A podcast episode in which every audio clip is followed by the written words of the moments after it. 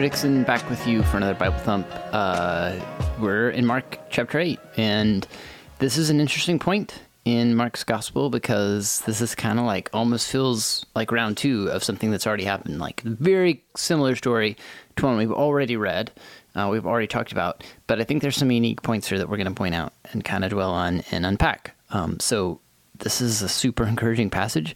Um, I think it broadens our scope of what we think it means to follow Jesus. Um, hopefully, uh, through this, you're going to see um, that following Jesus isn't maybe as complicated as sometimes we make it feel like, and it's also not as difficult as maybe we we, we think it is. Um, now, don't get me wrong; like doing the things Jesus calls us to do, to like deny yourself, take up your cross, and follow Him, like it's tough. But what I do think we see in this passage is that Jesus invites us to be active participants in what he is doing in the world. And secondly, like he equips us, he gives us, he he gives to us in the midst of our need. He meets us where we're inadequate. Um, so if you feel ill equipped to be a part of the kingdom of God, you're actually in a good place because you realize how much you need his help. If you think you have so much to offer the kingdom, and oh boy, doesn't Jesus need you? And uh, think how much he could do through you because of how great you are. You're actually not as prepared to be a part of his kingdom. I think that's what we'll see here. But uh, let's look at it. So, Mark 8, starting in verse 1. It's going to sound familiar, but it is a little bit different from something we just read. So, uh, Mark 8, verse 1. In those days there was again a large crowd, and they had nothing to eat. He called the disciples and said to them, I have compassion on the crowd because they have already stayed with me three days and have nothing to eat. If I send them uh, home hungry, they will collapse on the way, and some of them will have come a long distance. His disciples answered him, Where can anyone get enough bread here in this desolate place to feed these people? How many loaves do you have? Jesus asked them.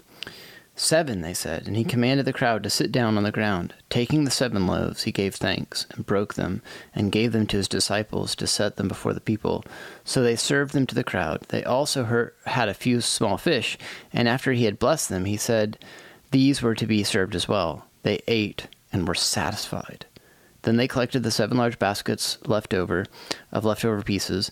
About four thousand people were there, and he dismissed them and he immediately got into the boat with his disciples and went to the, the district of Dalmanutha.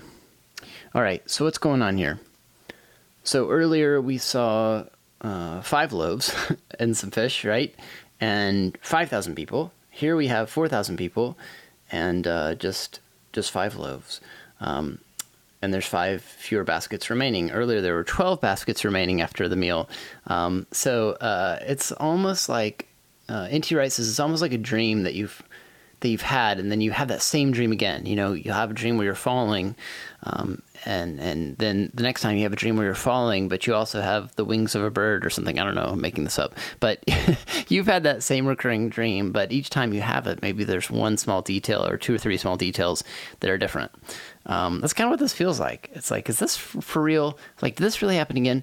Um, but uh, there there are things we can see here. There's there's been a lot of speculation about this. Um, so one is that the previous miracle, the feeding of the five thousand, where there are twelve basketfuls of food left over, um, has to do with the 12 tribes of Israel. And so in the previous miracle, Jesus was in a more Jewish territory. And now, here where we find him, may be a more Gentile territory. Um, and so, uh, you know, he's just.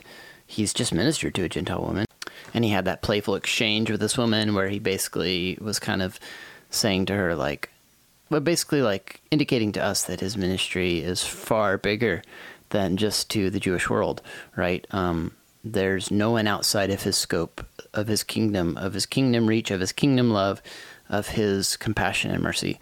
And so, um, yeah, I think there probably, if you were someone reading this when it was first written, uh, Mark's Gospel, you would have probably gotten some hints that said something along those lines. That's my guess. But really, we don't know. We just speculate a lot here, and we can do our best and, and say there's something special about this miracle happening again, essentially, this miracle of the multiplication of food happening again. There's something special about it that maybe we don't fully get and fully see, but there are some special things about it that we can see and that we can get. And one is that um, this crowd had been with Jesus for a while. I mean, they were there three days and they have nothing to eat. Um, that's kind of crazy, right? Like, I can't go. Um, I can't go a morning. Like if I go just one morning without eating, eating breakfast, I get pretty grumpy and cranky, right? But these people hadn't eaten for three days, or maybe they had. They have. It's a good chance they had had some food, and by this point they had run out.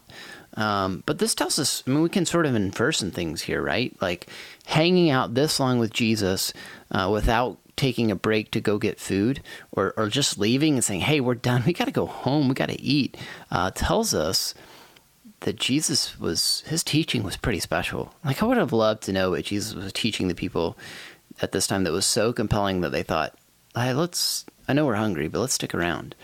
Um, let's stick around and see what happens. Um, there's nothing like the teaching of Jesus. Uh, another thing we can see here is that that Jesus specifically describes their situation and sees his own teaching as something that they desperately need. Like he wanted them to stay, wanted to provide food for them because he saw his his teaching as nourishing to them. He called the disciples and said to them, I have compassion on the crowd because they've already stayed with me three days and have nothing to eat.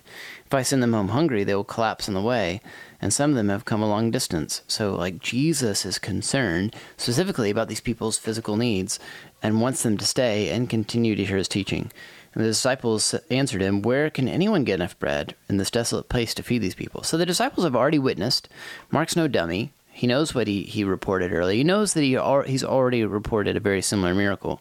Um, and yet the disciples don't get it. Like, they don't get that Jesus is capable of providing food, of multiplying food, of taking a little and making a lot out of it and, and, and taking a lack and turning it into surplus, right?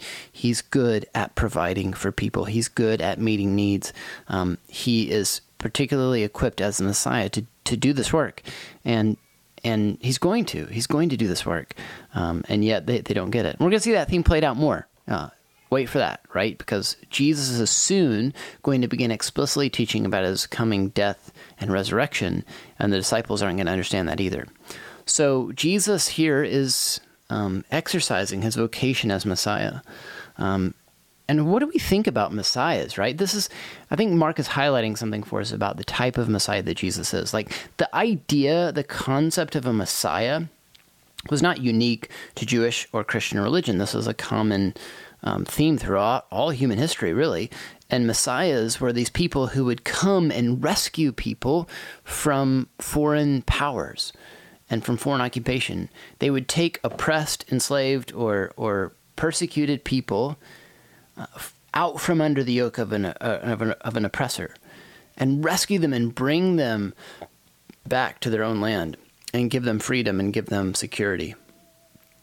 Um, and so that's what we think of. That's what most people tend to think of. That's what most people in the history of the world tend to think have tended to think of when they think of a Messiah a rescuer. A, usually they're a warrior, right? Usually they're uh, a strong military political leader who's going to come and like take names, right? And take care of business and like put the oppressors in their place and bring freedom and security. Um, and here we see Jesus exercising his vocation of Messiah by seeing the needs of people, by just being aware of deep human needs and meeting those needs. So I guess what I want to tell you is like following Jesus means seeing that type of compassion in Jesus and saying, that's what I want to do. That's what I want to be like. Um, Jesus is aware of human needs around him. And part of his job as the Messiah is seeing those needs and having compassion on them, giving whatever he has to meet those needs. And in this instance, it wasn't very much. I'll talk about that more in a minute.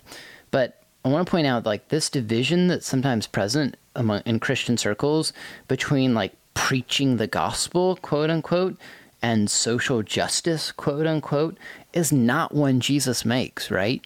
Like there's I think there's these there's groups of Christians out there that think if you talk too much about meeting the needs of people or like issues of social justice or like um, any of those kinds of things, like that um, you're abandoning the gospel and that you're not concerned about the souls of people going to heaven and you're not concerned about um, you know true quote unquote gospel ministry or then the other side of things there's people out there that um, that think if you're if you're not um, you know they're sort of the opposite way right that that that think like that's all it means to be a Christian is to just uh, show compassion to people and meet needs.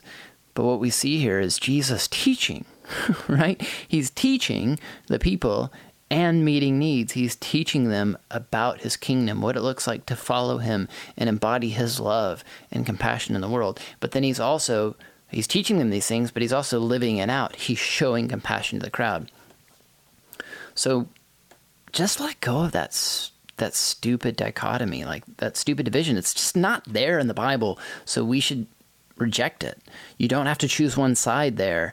Um, there's there's a better way, and that's the way of Jesus, and that's the way of teaching people about the good news, and also like seeing this this radical and powerful vocation that God calls us to, this powerful job God calls us to, invites us to, lovingly invites us to, and that's to to be the love of Jesus to the people around us. That's our mission at Love Nerd. We want to be, we want to embody the love of Jesus to nerds and nerd culture. Um, second thing we see here is that Jesus involves his disciples in his kingdom work. We talked about this in the, the previous miracle that's very similar to this one, but it's important for us to know that Jesus involves us. And he writes us this, and I love it. He says, The closer we are to Jesus, the more likely it is that he will call us to share his work of compassion, healing, and feeding bringing his kingdom work to an ever wider circle. So Jesus did not have to involve his disciples in this miracle, but he did. He asked them, you know, what, what, where can we get enough bread? Their disciples ask him where can they get enough bread, and he says, you know, bring me, bring me your food, the food that you have, um, and has them distribute the food, um, has them ha- have the crowd sit down, and um, Jesus doesn't need us to do his kingdom work but He wants us. He's chosen us. Um, I've said this before, I believe, but I think it's so true. Like, if you love somebody, you will allow them to participate in the work that you're doing. You will invite them to do things that you're doing. You will invite them to participate. Like, um, if you make dinner and your child wants to help, um, you know, if it's a young child, especially if it's a young child, you know they're probably not going to be as good at cooking as you are but you'll invite them to participate in that work, even if it means dinner isn't quite as good as it could be, or if it means they mess up and you have to fix something. Why? Because you love them. Um, do you see that in this? Like, when we're invited to do kingdom work in the world, it's not because Jesus uh, wants to put a burden on us, but it's because he loves us. Uh, the more important um, a project, the more um, the more we'll want to the you know the, the more important a project i think the more we'll want to be really protective of it. But when we really love people we'll invite them to be a part of what we're doing.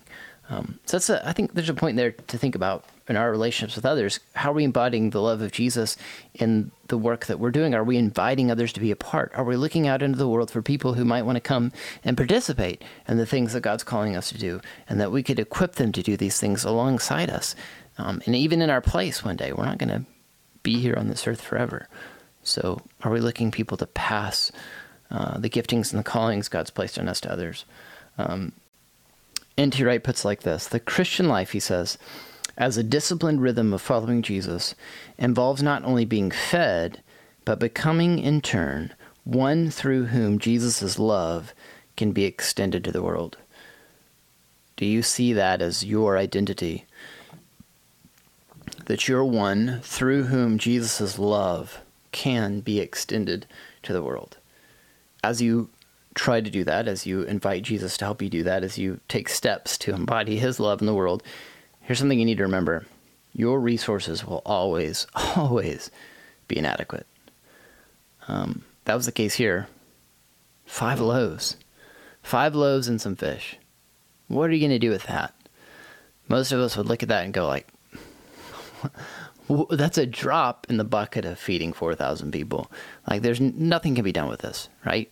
like, are you joking? Are you kidding? Like, this is what you're, you're bringing to the table? Um, but they did. They brought that to the table. Look at the beautiful work Jesus did to fill stomachs and to continue to share the good news about himself. Your resources will always be inadequate, but Jesus is enough. He can do a lot with your crappy resources, right? So give him what you have. Give him what you have. Thanks for your time. We'll see you again next week.